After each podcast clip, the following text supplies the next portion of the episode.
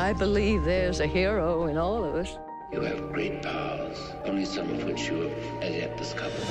I'm a superhero, Mama. A real-life superhero. The world needs extraordinary. We will make you a superhero. Are you ready to become a hero?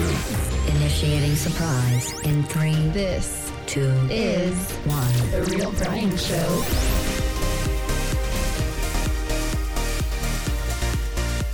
Oh, it's December. Yes. Happy holiday season for all of you. You know, for me, Christmas starts now. And so what better way to get into that Christmassy stuff than talk about some of it here on the show? I think we're going to be doing that. We're going to be sharing some good stuff on our watch list. By the way, we're going to talk about some superhero moments that I think will inspire you. I have a review of the movie Devotion. We found a super crapper. Man, it sucks. By the way, I learned something. It's not a party until someone pees. Oh, and a funny thing happened. Captain and I joined a choir for Christmas. Take the whole.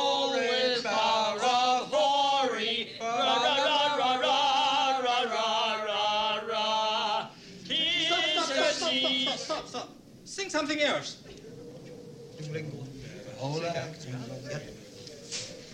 Jingle bell, jingle bell, jingle all the way. All our fun is to ride in a horsey open sleigh. Let's rock it.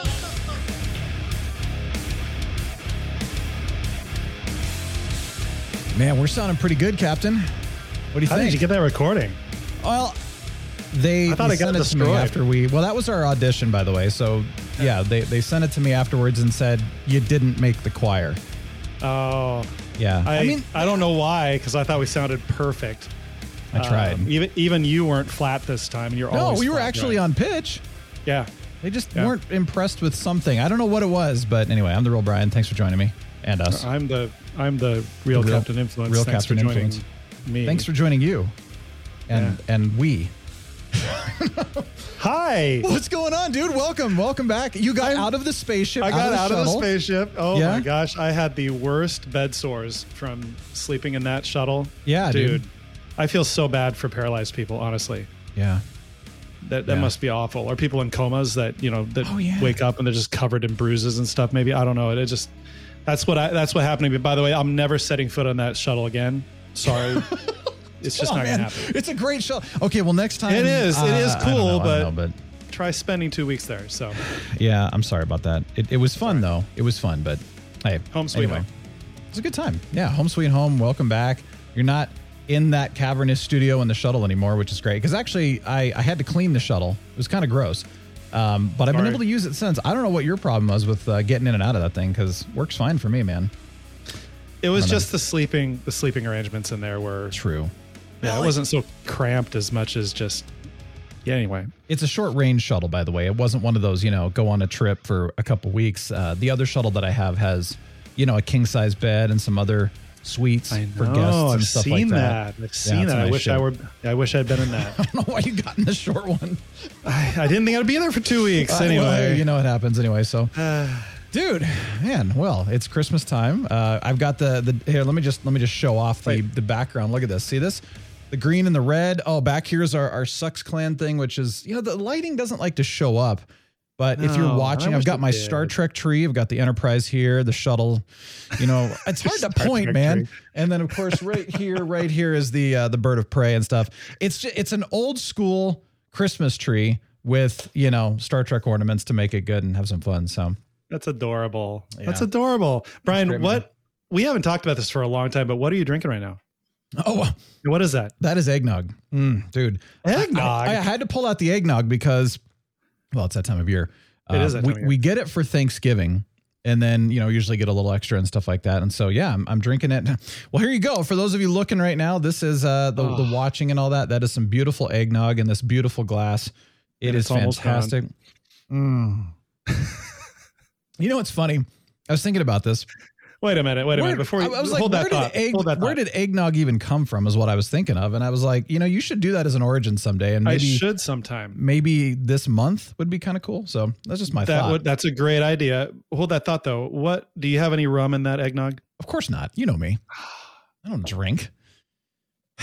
This is the straight eggnog from the local dairy, man. an origin for eggnog. Let me pull one out of the proverbial butt, and maybe I can just do it today. Are you serious? You actually have one? Yeah, why not? All right. I'm really good at these by now. Okay. So I got this origin from time.com, as in Time Magazine.com. So, Brian, eggnog really makes you wonder, how did humans first think of chugging a spiced and spiked egg yolk and milk mixture was a good idea? I have been wondering that, yes. Right. I mean, it's so wonderful. I mean, it tastes like melted vanilla ice cream to me with alcohol in it. But yeah, where'd that come from? Despite its love it or hate it fame, eggnog has charmed drinkers for nearly a millennium. That's 1,000 years for those of you who don't know that word. While culinary historians debate its exact lineage, most agree that eggnog originated from the early medieval British drink called posset, P-O-S-S-E-T. It's a hot, milky, ale-like drink. Posset. That sounds really good. Positively posset. Posset. Let's go get some posset at the pub. That's right. Let's go. No, we love British people. We're not making fun of you. By the 13th century, monks were known to drink a posset with eggs and figs. Ooh, now, that sounds fantastic. Yeah. Especially if it's eggs and fig Newtons. Mm. Milk, eggs, and sherry were foods of the wealthy at the time, so eggnog was often used in toasts to prosperity and good health. Now, eggnog became tied to the holidays when the drink hopped the pond in the 1700s. American colonies were full of farms and chickens and cows, obviously, and cheaper rum, a soon signature ingredient. So instead of the sherry, they started using rum in the Americas. Mexico adopted the very eggnog varietal rompope, R-O-M-P-O-P-E. I've never heard of that. Mm-hmm. And Puerto Rico enjoys the coquito, which adds coconut milk. That sounds great too. Yes. The English name's etymology, however, remains a mystery. Some say nog comes from the word noggin, meaning a wooden cup or grog. Noggin meaning a wooden cup, or grog, which is a strong beer. Yeah. Actually, I thought grog was like a really weak beer. That's what I always heard. But I've heard grog as far as from pirate side of things, where they put on things ships in there that you shouldn't be drinking, like, you know, kerosene, or it was kind of like a throw everything in it and see if you can tough it out. And if you can tough it out, you're on the crew. And if you can't, you die. Okay. I mean, that could be an urban legend. I don't know. I'd always heard that grog on ships, you know, back in the day was like this really, really watered down ale, because they were trying to stretch it. We did do an origin on that because they were watering. Yeah, you're right. To stretch out the rum, right? That might have been it. Something like, see, now it's coming back to me. It's been too long. Anyway, I'm amazed that I remember which origins we've done, to be honest. I there's a good chance. That's what I thought it did. Yeah. But originally it meant a wooden cup. Hey, hello to Noggin, by the way. Thanks for listening and watching. Appreciate that. Yes. Thank you, Noggin. We appreciate it. By the late 18th century, the combined term eggnog stuck. So they don't know where it came from, but they have some speculations. Eggnog purists argue that those who don't like the Yuletide drink have simply never tasted the real thing. And that's actually a good argument. Like me. Yeah. Sugar-laced supermarket versions can't hold a candle to the homemade goodness, especially since the U.S. Food and Drug Administration permits that the drink can be made from as little as 1% egg yolk.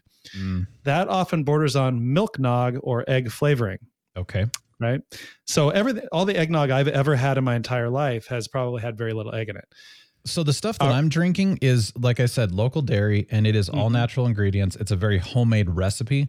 Best eggnog I've ever had in my entire life. So the only thing that could top it is a homemade one, which I've never tried, but it's amazing. But yeah, that's probably the closest thing to homemade. Now, our founders, as in the founding fathers of the United States, would have had none of that. George Washington even penned his own famous heavy on the alcohol eggnog recipe. Only one problem, though. He forgot to record the exact number of eggs. So cooks in his era estimated a dozen would do. Okay. Now here's the recipe for you guys. It's 1 quart of cream, 1 quart of milk, 1 dozen tablespoons sugar. That's a lot of tablespoons. Yeah, that is. It's only a dozen. 1 dozen. It's not as much as, you know, mixed with everything else is probably not as much. 1 pint of brandy, a half pint of rye whiskey, a half pint of Jamaica rum, a quarter pint of sherry. So he mixed 4 alcohols. Gosh. Now, granted, this is meant to feed a few people, right? Well, he was a big guy. A lot. He was a big guy. Mix liquor first, then separate yolks and whites of eggs, add sugar to beaten yolks, and mix well. Add milk and cream, slowly beating.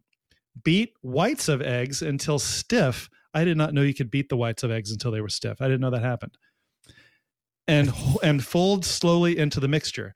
Let set in cool place for several days. Taste frequently. Okay, I don't know this recipe for sure, but isn't that how you make meringue, is with beating egg whites into a stiff mixture and then adding whatever else you're supposed to? I've heard that, but I've never beat egg whites before, so I've never beat anyone before. Foreign to me. Oh yeah, dude, whatever, Brian. That's amazing. I'm blown. But see, hold on though, because this eggnog has all kinds of other wonderful spices in it, like cinnamon and nutmeg, especially nutmeg. Yeah, good point. And there's other things, cloves and.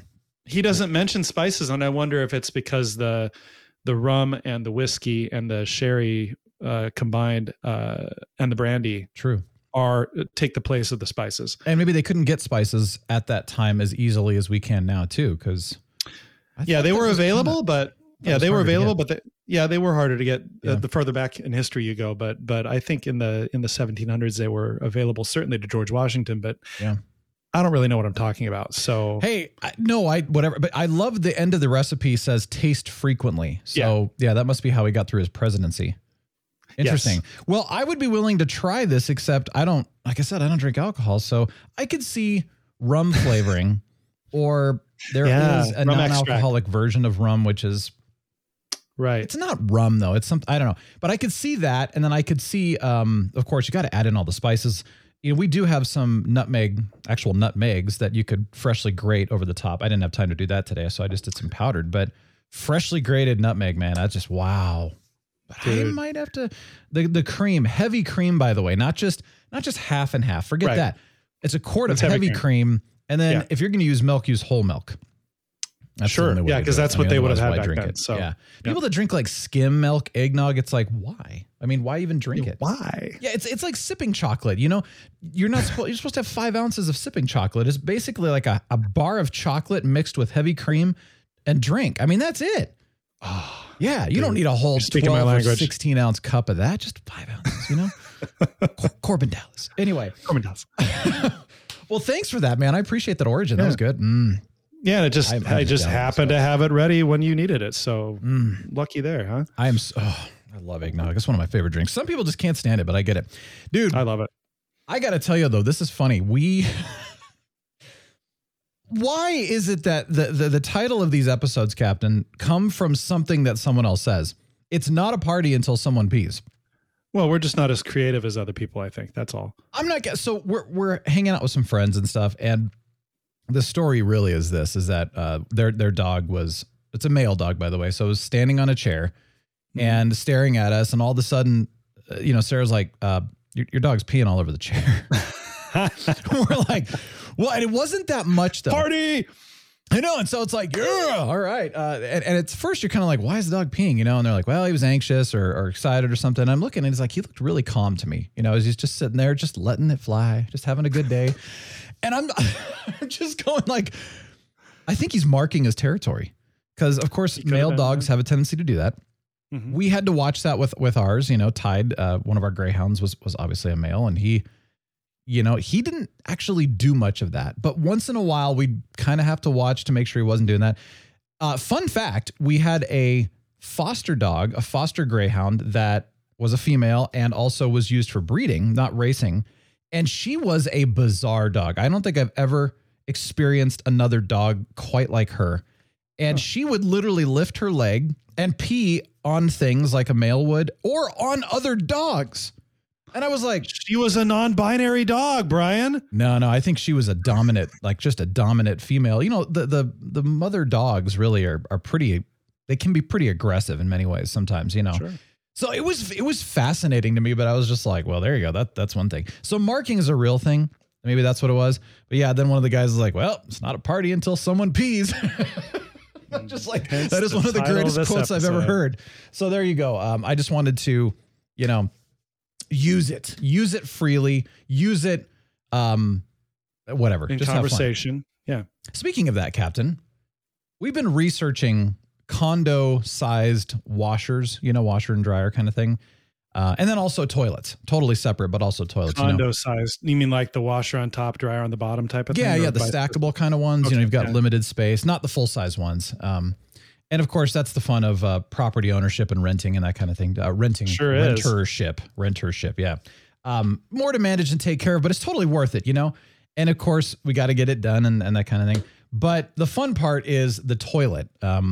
So we've been needing to kind of upgrade the toilet, the one that's in there, you know. The one that's downstairs is it's a hobbit size. Let's just put it that way.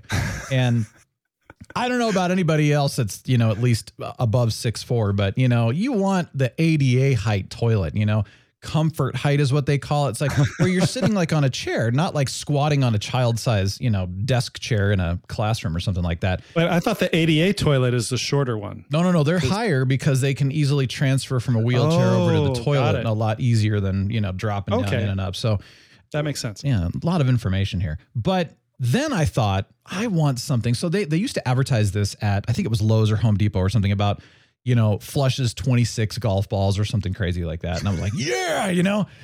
So do you know the ones, though, the commercial ones, Captain, where, you know, you go and you hit them and it's like. Yeah, like you know? You have at certain gas stations and airports, you know, arenas and stuff. Yeah, well, where they can't rely on their patrons to be responsible flushers. Yes. Yeah, well, you never know, you know. Right. Apparently, you can get this for your home. I'm sure you can. It's a consumer grade, but it's professional. Well, it's a professional grade toilet for consumers. That's what it is. I dubbed it the Super Crapper, and it sucks. So let me rephrase that. Miss Light and I are going to. Yeah, but it sucks. It sucks. Oh, it probably sucks. It probably flushes so hard that it sucks you down into it. Yeah, right? you gotta watch it. You know, the seal. Kind of. You might actually. When somebody says, "Oh, did you fall in?" Like I got sucked in. So I don't know. It was like there go Brian. Where are we going with Captain? This? They're going into toilet humor again. Bathroom humor. Mm-hmm. No, it's this is real stuff, people. Real stuff. The real Super Crapper. We're gonna get one. Finally. Shouldn't it be the Super Flusher? No, it's the Super Crapper. Because Super Crapper indicates like that you're taking a super crap on the toilet. Yes, right? But you know, I don't know. The Super Flusher just doesn't sound as fun. Or the Super John, you know, the Super. I do loo, like saying loo. Super Crapper. Yeah, the luscious like, loo. Indeed. We're not doing the heated seats anyway. I just wanted to share that. Did I ever tell you about the toilets in Amsterdam in the Are they like squatty potties or something like that? Well, my information's 20 years old, but you know how different countries I went to had slightly different toilets, and the ones in Amsterdam had a shelf right under where you do your business. Yeah. Oh, it's like there was a shelf, and then that shelf would drop off. So like when you flushed, it would shoot whatever you put on the shelf out of your bowels down into the toilet. But I had this shelf there, and they all had this. And so like when you went number two, your number two was there for all the world to see and smell. It's like they valued inspecting their bowel movement before they flushed it. It's very strange because in America, you know, and other more civilized countries, Netherlands, savages. When you do that, when you go your number two, it goes into the water and the water cuts the smell. If you don't have water covering it, it smells really, really, really bad. There's a lot of information. But yes, you're right. You are right. I was as careful with it as I could be. Were you impressed? You know, what's amazing, though, is that they do recommend that you inspect it periodically to check the health of your body and everything else. But you can do that under when it's under clear water just as well as you can on a shelf. I mean, that was the weirdest. I'll never forget that. I'll never forget it. That's weird, dude. I think I'd be kind of like, I'm never coming back to this country again. No, I loved it. Oh, Netherlands was great. Okay. Holland is the best. Well, I love that part of the world, and I love the people. It's just that I don't love that. Yeah, it's a weird habit. That's a weird habit that you guys have over there. Anyway, well, hopefully it's an antiquated thing and it's not around anymore. Okay. I don't know, yeah. Well, let me ask you this, Captain. Did you buy anything for Black Friday at all? Not a thing. Okay. I was going to say this year was interesting. I noticed that there were more sales. There were more companies that have, in my experience, have never done sales before. We're doing sales this year. And the sales seem to be better, like actually finally getting back into, hey, that's actually a good sale, like 50% off or 67% off or 90% off. Finally, not the whole, yep, come in and, you know, get a tote bag or something or 10% off. And you're going, that's lame. Why? Yeah.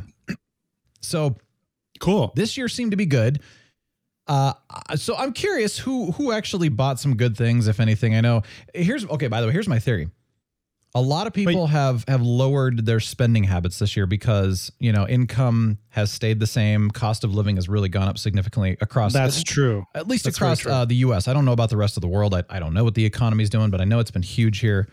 And so people, I think a lot of this is like, we're incentivizing you to come back and buy some stuff and afford it and that kind of thing. I tend to save up fun money. You know, we take a little bit as we make enough money throughout the month or whatever to, you know, do some fun money. We set some aside. I've been kind of saving it up to see what was going on for Black Friday. So I did get a couple things, namely video games, which I was very impressed by, like Stray. That's Stray. Oh, you got Stray? Game. Yeah.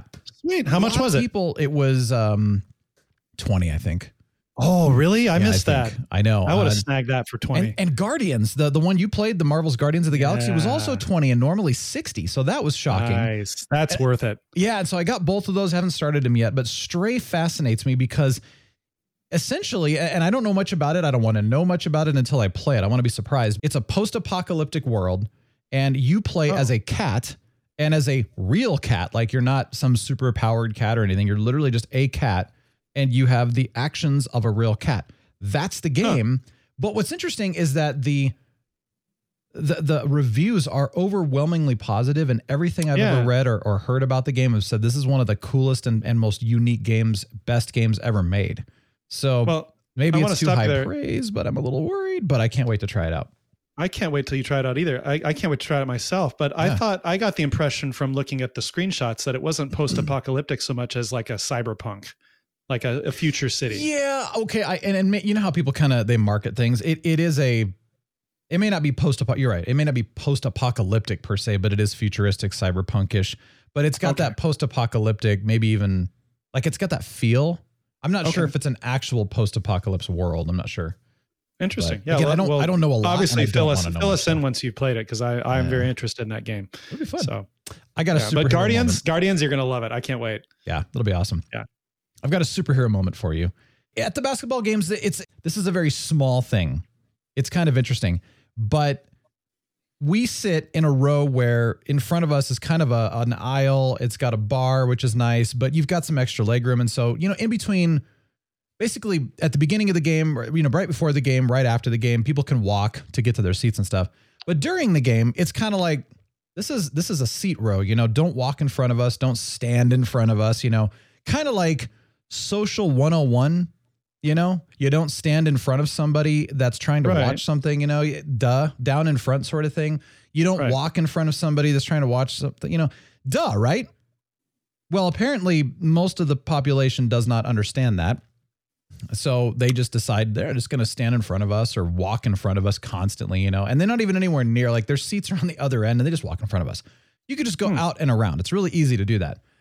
So as little of an issue as this is, yes, it's a first world problem. You know, you do pay for those seats and then you kind of say, but hey, like, I just want to watch the game. I want to watch what's going on. It's just a respect issue. Not to mention you're always pulling your feet in, you know, they're tripping over stuff. So what they tried we mentioned, we said, could you please do something about this? And so they put cones basically in the aisle. Well, then people, instead of, you know, just walking by, would trip over the cones and continue to walk by. And then, dude. And then they would look at us and look at the cones and just keep walking and be like, are you kidding me? Or they would literally like kick him out of the way. And I'm like, I don't even know how to respond to that. So interesting. We kept saying stuff and we're like, look, we're not trying to be, you know, difficult about this, but please do something. And it's not just us. It's everyone else that's in these rows all around the arena. There's quite a few of these, you know, and apparently they were getting a ton of complaints from people. And so the last game we went to, we get in there and there's this barrier. I don't know what that's called. There, I think actually Sarah sent it to me and I forgot what it's called, but it's basically, you know, the like a bar, you know, on one side, the little stand and everything, and it's got the ropes that go across and they connect to each other. I don't. There's a term. There's a name for them. Like but a crowd, like a queue guide thing. Something like that. Yeah, there's a name for them. There's an actual specific name, and she sent it, and I forgot what it was. But anyway, the point is that they put them at each side of all of those rows, all the way across the arena. And I walked in, and I was just like, "Oh my gosh, this is so amazing!" How do you get past the barrier to your seat? Well, you just either, you know, move, you pull it up and then come in and then pull it back down and stuff like that. So it's no big deal. It's just that it's there as like, unless you sit here, you clearly can't go through. Right. Okay. Got it. And it worked. Like, nobody. But if you have to get up to go to the bathroom and you walk in front of people to leave the row, isn't that the same thing? Well, yeah, but you go during a timeout or during a stop and play and stuff, and you just run in front real quick. So, you know, the point is people don't wait for a timeout, or they don't wait for, if the ball goes out of bounds, then go walk. They don't do that. They just walk right in the middle of a whoa, did you see that? Oh, my gosh. I'm like, no, I didn't see it because there was somebody right in front of me. That's the problem. Nice. Okay, I get it. Yep. So what was really cool is that it worked 100%. Nobody walked through at all. And awesome. We were telling the event staff, we're like, this is such a small thing that you guys did, but it is such a profound impact on all of us that sit in these seats all the way across the arena. Like, we've been dealing with this for years. Again, not really. It's not a life shattering issue. It's not a big deal. Of course. But it was one small decision that someone did and said, let's do this. That was it. And it has massively impacted so many season ticket holders now that have been going for, far longer than we ever have. And everyone was so happy. I'm like, little things make huge impacts. So I just wanted to share what an awesome superhero moment right there. Sweet. That was great. We do have more superhero moments another superhero story that I'll talk about in a minute, but Captain, I don't know what's going on with you because it's been, since you like escaped the shuttle and you took off and never heard from you again, but you're here. So what's I laid low for a few days. So I just got back from my Colorado trip 2 weeks ago, and I'm going back again this weekend. Just for one day. Wait, as in like tomorrow? You're coming out tomorrow? Wait, really? No, yeah, I'll be there tomorrow. Yeah. And then I'm coming home Sunday. Okay. Just all to see my friend, my old roommate and really good friend, James from Australia. He's coming into town. I've been needing to see him for several years now. Yeah. And he's finally there. And I took the opportunity to, I jumped on the opportunity, so I'm going to be driving out, or flying out and driving out to just for one day. That's so cool, dude. To be there. So that's great. It'll be a lot of fun. Are you staying with him? What's that? Are you guys going to? Well, are you staying? Does he? I don't know if he lives in Colorado. No, I'll stay with my bestie, like I always do. Yeah. Okay. Cool. Nice, dude. But also, on a separate note, I finally got to watch A Quiet Place with my movie buddy. Finally. Yeah. But John Krasinski, I didn't realize that was his movie. Emily Blunt. And you know what? Yeah. And Emily Blunt, I like her. It was decent. It was pretty good. Really? That's it. It wasn't, but again, you've got to really go. You've got to impress me on a horror film. I liked the concept. It was a sci-fi suspense. Well, it was just, I consider it a suspense horror film. Yeah. But it was pretty good. I'm glad I saw it. And I'm trying to watch Quiet Place Part 2. And isn't there a Part 3? Well, there's only 2 out. I don't know if they have a 3 coming or not. I think they planned for one. They might have a 3 coming out one of these years, but it was pretty good. And I'm glad I saw it. It's just, I'm very hard to please with horror films or any film that involves a scare factor. So. Well, it's not Alien Isolation level. No. Fear, suspense, or at all. But I loved how they did it because it was, there was no music. There was obviously no talking. And that, it just made you feel alone, and it made you feel, I don't know, it was a cool feeling concept. I got, out of that. And I think they did a phenomenal job with it. And, they did a good job with the aliens. I'll tell you this much. If you thought this one was decent, you'll probably think the second one is decent as well. But what I was impressed with the second one was that it was, usually sequels are not as good as the first one, and the sequel just picked up right where it left off and just did not disappoint all the way to the end. And so it was one of those like, wow, you guys really, it seems like they wrote the story for at least a 2 or a 3 part, which is refreshing. But I loved it. Is it the, everybody's going to like it differently, but I thought it was a great movie. But it was I'm a glad good you movie. At least saw it. I mean, that's yes, what matters. I'm glad too. Yeah. Cool, man. Yeah. I think it's cool that you're going to be in Colorado. I don't know if we're going to see each other, but I won't get to see you. I'm booked up that whole day, but I'm relatively offended by that, but you should be. I would be too if I were you. So yeah. Well, I want to talk about Devotion, the movie Devotion. Oh yeah. This movie, it's most people haven't even heard of it, Captain. It's interesting because I didn't even know what it was. Somebody said, "Hey, you want to go? Our friends, you want to go see Devotion with us?" And we're like, "What's Devotion?" So I'm looking it up, and I'm like, "Oh, okay, it's a movie about two pilots from the Korean War, the Forgotten War, ." Yeah. And interestingly enough, I've personally never forgotten about the Korean War, but at the same time, I was not really that educated, with it. I mean, it's like everywhere there's World War II history, there's World War I history, there's Vietnam. There's just not a lot about the Korean War out there. And so not a lot at all. I can see why they call it the Forgotten War, which is really sad. But going into the movie, we thought, let's go see what this is all about. I didn't want to know anything about it. Went in. Wow. So I'm going to say this much. Incredible.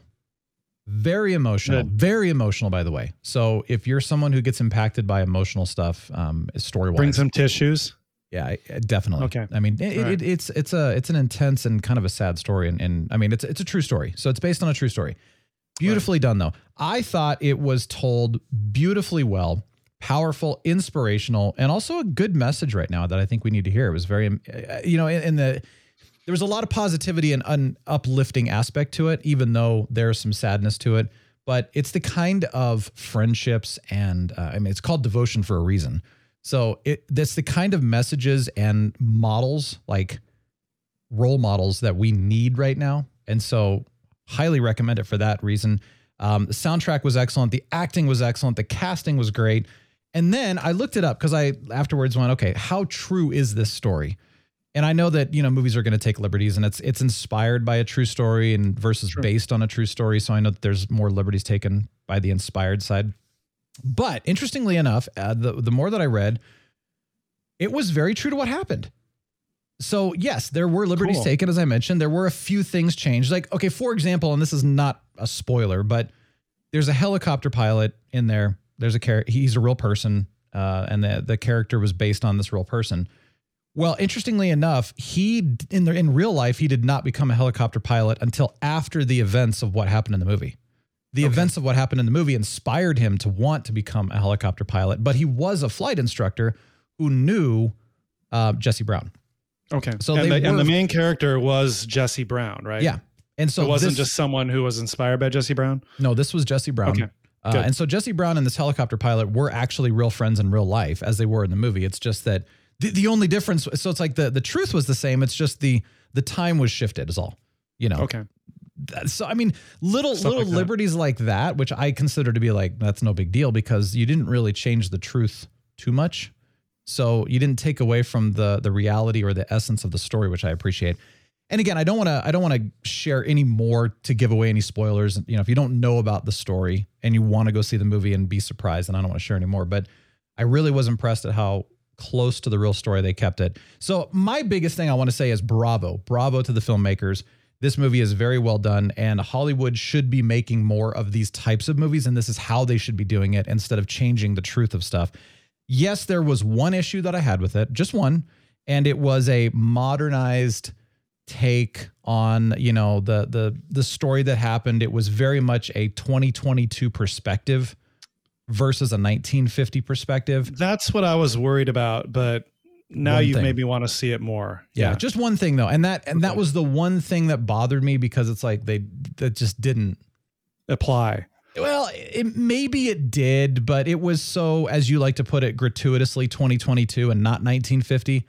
But beyond that, and by the way, there's nothing wrong with what they said or how it was done. It's just clearly it was out of the context of the 1950 era is what bothered me about it. But other than that, I mean, highly recommend it. And even if you don't see it in the theater, I really would ask that you watch this movie because I think it's a must see for everybody. I really do. I think the message is great and the story is incredible. So go see it. That's really cool. Awesome. I just want to mention, I read a cool article about the main character, Jesse Brown, I don't remember where I read it just recently. And I don't, I, I don't, I can't summarize the article, but just letting you know, the guy in real life was a total superhero. Yeah. He really was amazing person. He really was. It's like, is this all true? It's like, you can't believe how much this guy overcame in his life. Yeah. It was really inspiring. That article made me want to see the movie, and now I want to see it even more. So yeah. Interestingly enough, you're right about that. They showed, of course, you know, keep in mind, this is a snippet too. You know, the movie is just over 2 hours long. You can't tell the story fully in real time because it's just so much more than what the 2 hours can handle. And so they do talk about, he shares some of the stuff he had to overcome, and it didn't even scratch the surface on what you read and some of the stuff I read. It's like there was probably 3 or 4 times the amount of stuff that he had to endure, and that, you know, call it abuse, right. Physical, emotional, mental abuse. Yeah. that he endured and overcame. And he overcame it. And he overcame it in an incredible way. And they really showed that in the movie too, about how his response was, I don't know how he did it. Yeah. It was amazing. The friend of his, the other main character, was also a superhero in ways too. Especially at that time, especially in 1952. And so it's just, it's totally worth it, man. And I want to say also, anybody who's interested in reading about the Korean War, if you've read a lot about World War II, like I have, and the Civil War and World War I and Vietnam, I've read tons of books about all those things. Yeah. But the Korean War was actually a really interesting conflict, with a lot of interesting characters, like the prima donna MacArthur and just the way the front lines shifted. You get a little bit of that watching like M.A.S.H. You kind of get a basic impression of it, but just reading about how that conflict played out is fascinating. And it was really impactful to the people involved in it, which is why it's so weird that it's such a relatively forgotten part of 20th century history. It's kind of strange because it's a fascinating thing to read about. So it is. Yeah. I'll say one more thing too, is that, you know, watch the movie first if you don't already know the story, and then go and read more about the story too. Cause I think it's great to watch the movie, but then it's great to dig deeper and find out more about it. And, you know, like there is a scene towards the end of the movie, and you'll know what I'm talking about, but it was very condensed in the movie. And so it felt rushed to me. And so when I read about how long it actually took in real life, I was like, okay, that makes more sense. Okay. You know, it was a 45-minute period, not a 1.5-minute period that they showed in the movie, for example, and on and on. Like it was more, but it's a great way to kind of dig into the story. But it's one of those that I'm so almost surprised how engrossed I am with the story that I just want to keep reading more and more about it. That, you know, what's funny is we talk about this with movies. Movies used to impact me on that level. I used to get to the point where I was like, I have to go read more about this. I have to dig deeper into this, just because it was so impactful. And lately I just haven't had that, but this movie did that for me. So, and especially as a history buff, you might really enjoy that too, but we'll see. I know. I can't wait to see it. I would see it this weekend, but I'm doing other stuff. So yeah, I understand. Well, another movie that is a true story, another history movie as well, was the Weird Al Yankovic movie called Weird: The Al Yankovic Story. I started watching it. We haven't finished it yet, but you finished it. So what did you think about that great true story? Dude, it was a very fun movie that I had thought would be a rough approximation of Al Yankovic's life, but guess what? It's a parody. What? Of course. Yeah, no, I know it is. That's not a spoiler at all. Movie is a parody of his life, and it is funny in that regard. So yeah, I learned a few things. One of them is that Danny Radcliffe, who plays Al, did a really good job, but he's a very short man. Oh yeah. I didn't realize. I did know that. He's not very tall. Yeah. Yeah. You know what I tell in some of the scenes. What I learned about Danny, we're going to call him Danny Radcliffe. Okay. So clearly, by the way, if you know Weird Al's music, you know that is clearly the actual Weird Al singing and all of the songs. So it's not Danny, little Danny. I like that little Danny, Harry Potter. So it's not him. But what was really cool is that He learned how to play the accordion, so he took actual lessons. Wow. And then a year leading up to the actual film, took lessons from Weird Al himself to learn how to play the accordion like Weird Al plays and stuff. So that was really neat. Sweet. That was just a neat little fun fact and all that. But the parody is kind of interesting because, you know, it's kind of the whole, what did they say? It was, you know, the typical rock band that, you know, gets into all the drugs and the alcohol and the women and, you know, all that good stuff. And they get all messed up, you know, they were parodying that, but a little bit. It's funny because as I was thinking, I'm like, okay, I remember Weird Al's first album. I remember most of the stuff. I grew up listening to him, you know, but what's fascinating to me is how straight laced Weird Al was and has been, and how really he's had a basically just a non-juicy life, if you want to call it that. You know, he wasn't into all that. He was a very calm and respectful and kind of above board musician, which is so rare these days. Yeah. And I was like, it's kind of funny watching this movie because then you're thinking like, he really actually is a pretty cool guy in real life. And he has his own cameo in the film and he does a great job. Oh, yeah. So it's a pretty funny movie. I recommend it. It's not terribly long. It's like less than 2 hours long. So it's another worth watching movie my opinion. So totally. Oh, and Roku produced it. So Roku's making movies now. Weird. Yeah, I know. I'm blown away by that. But we are going to be talking about other stuff coming up here. You know, we've got more. I'm trying to finish up The Expanse.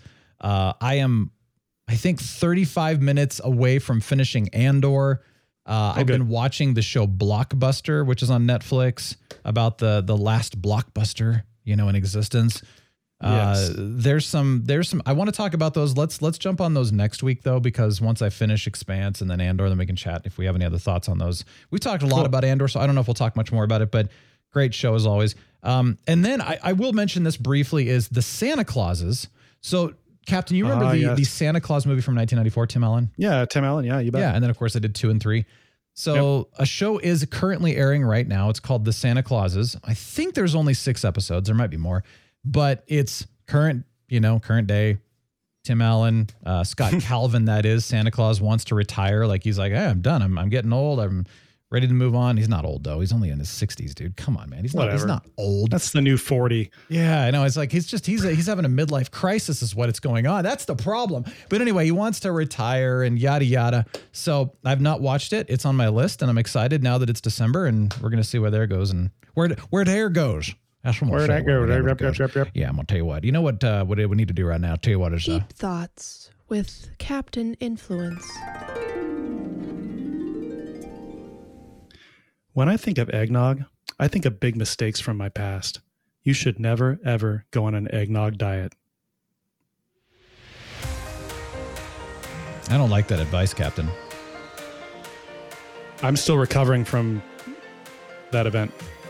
I'm going to drink nothing but eggnog, period.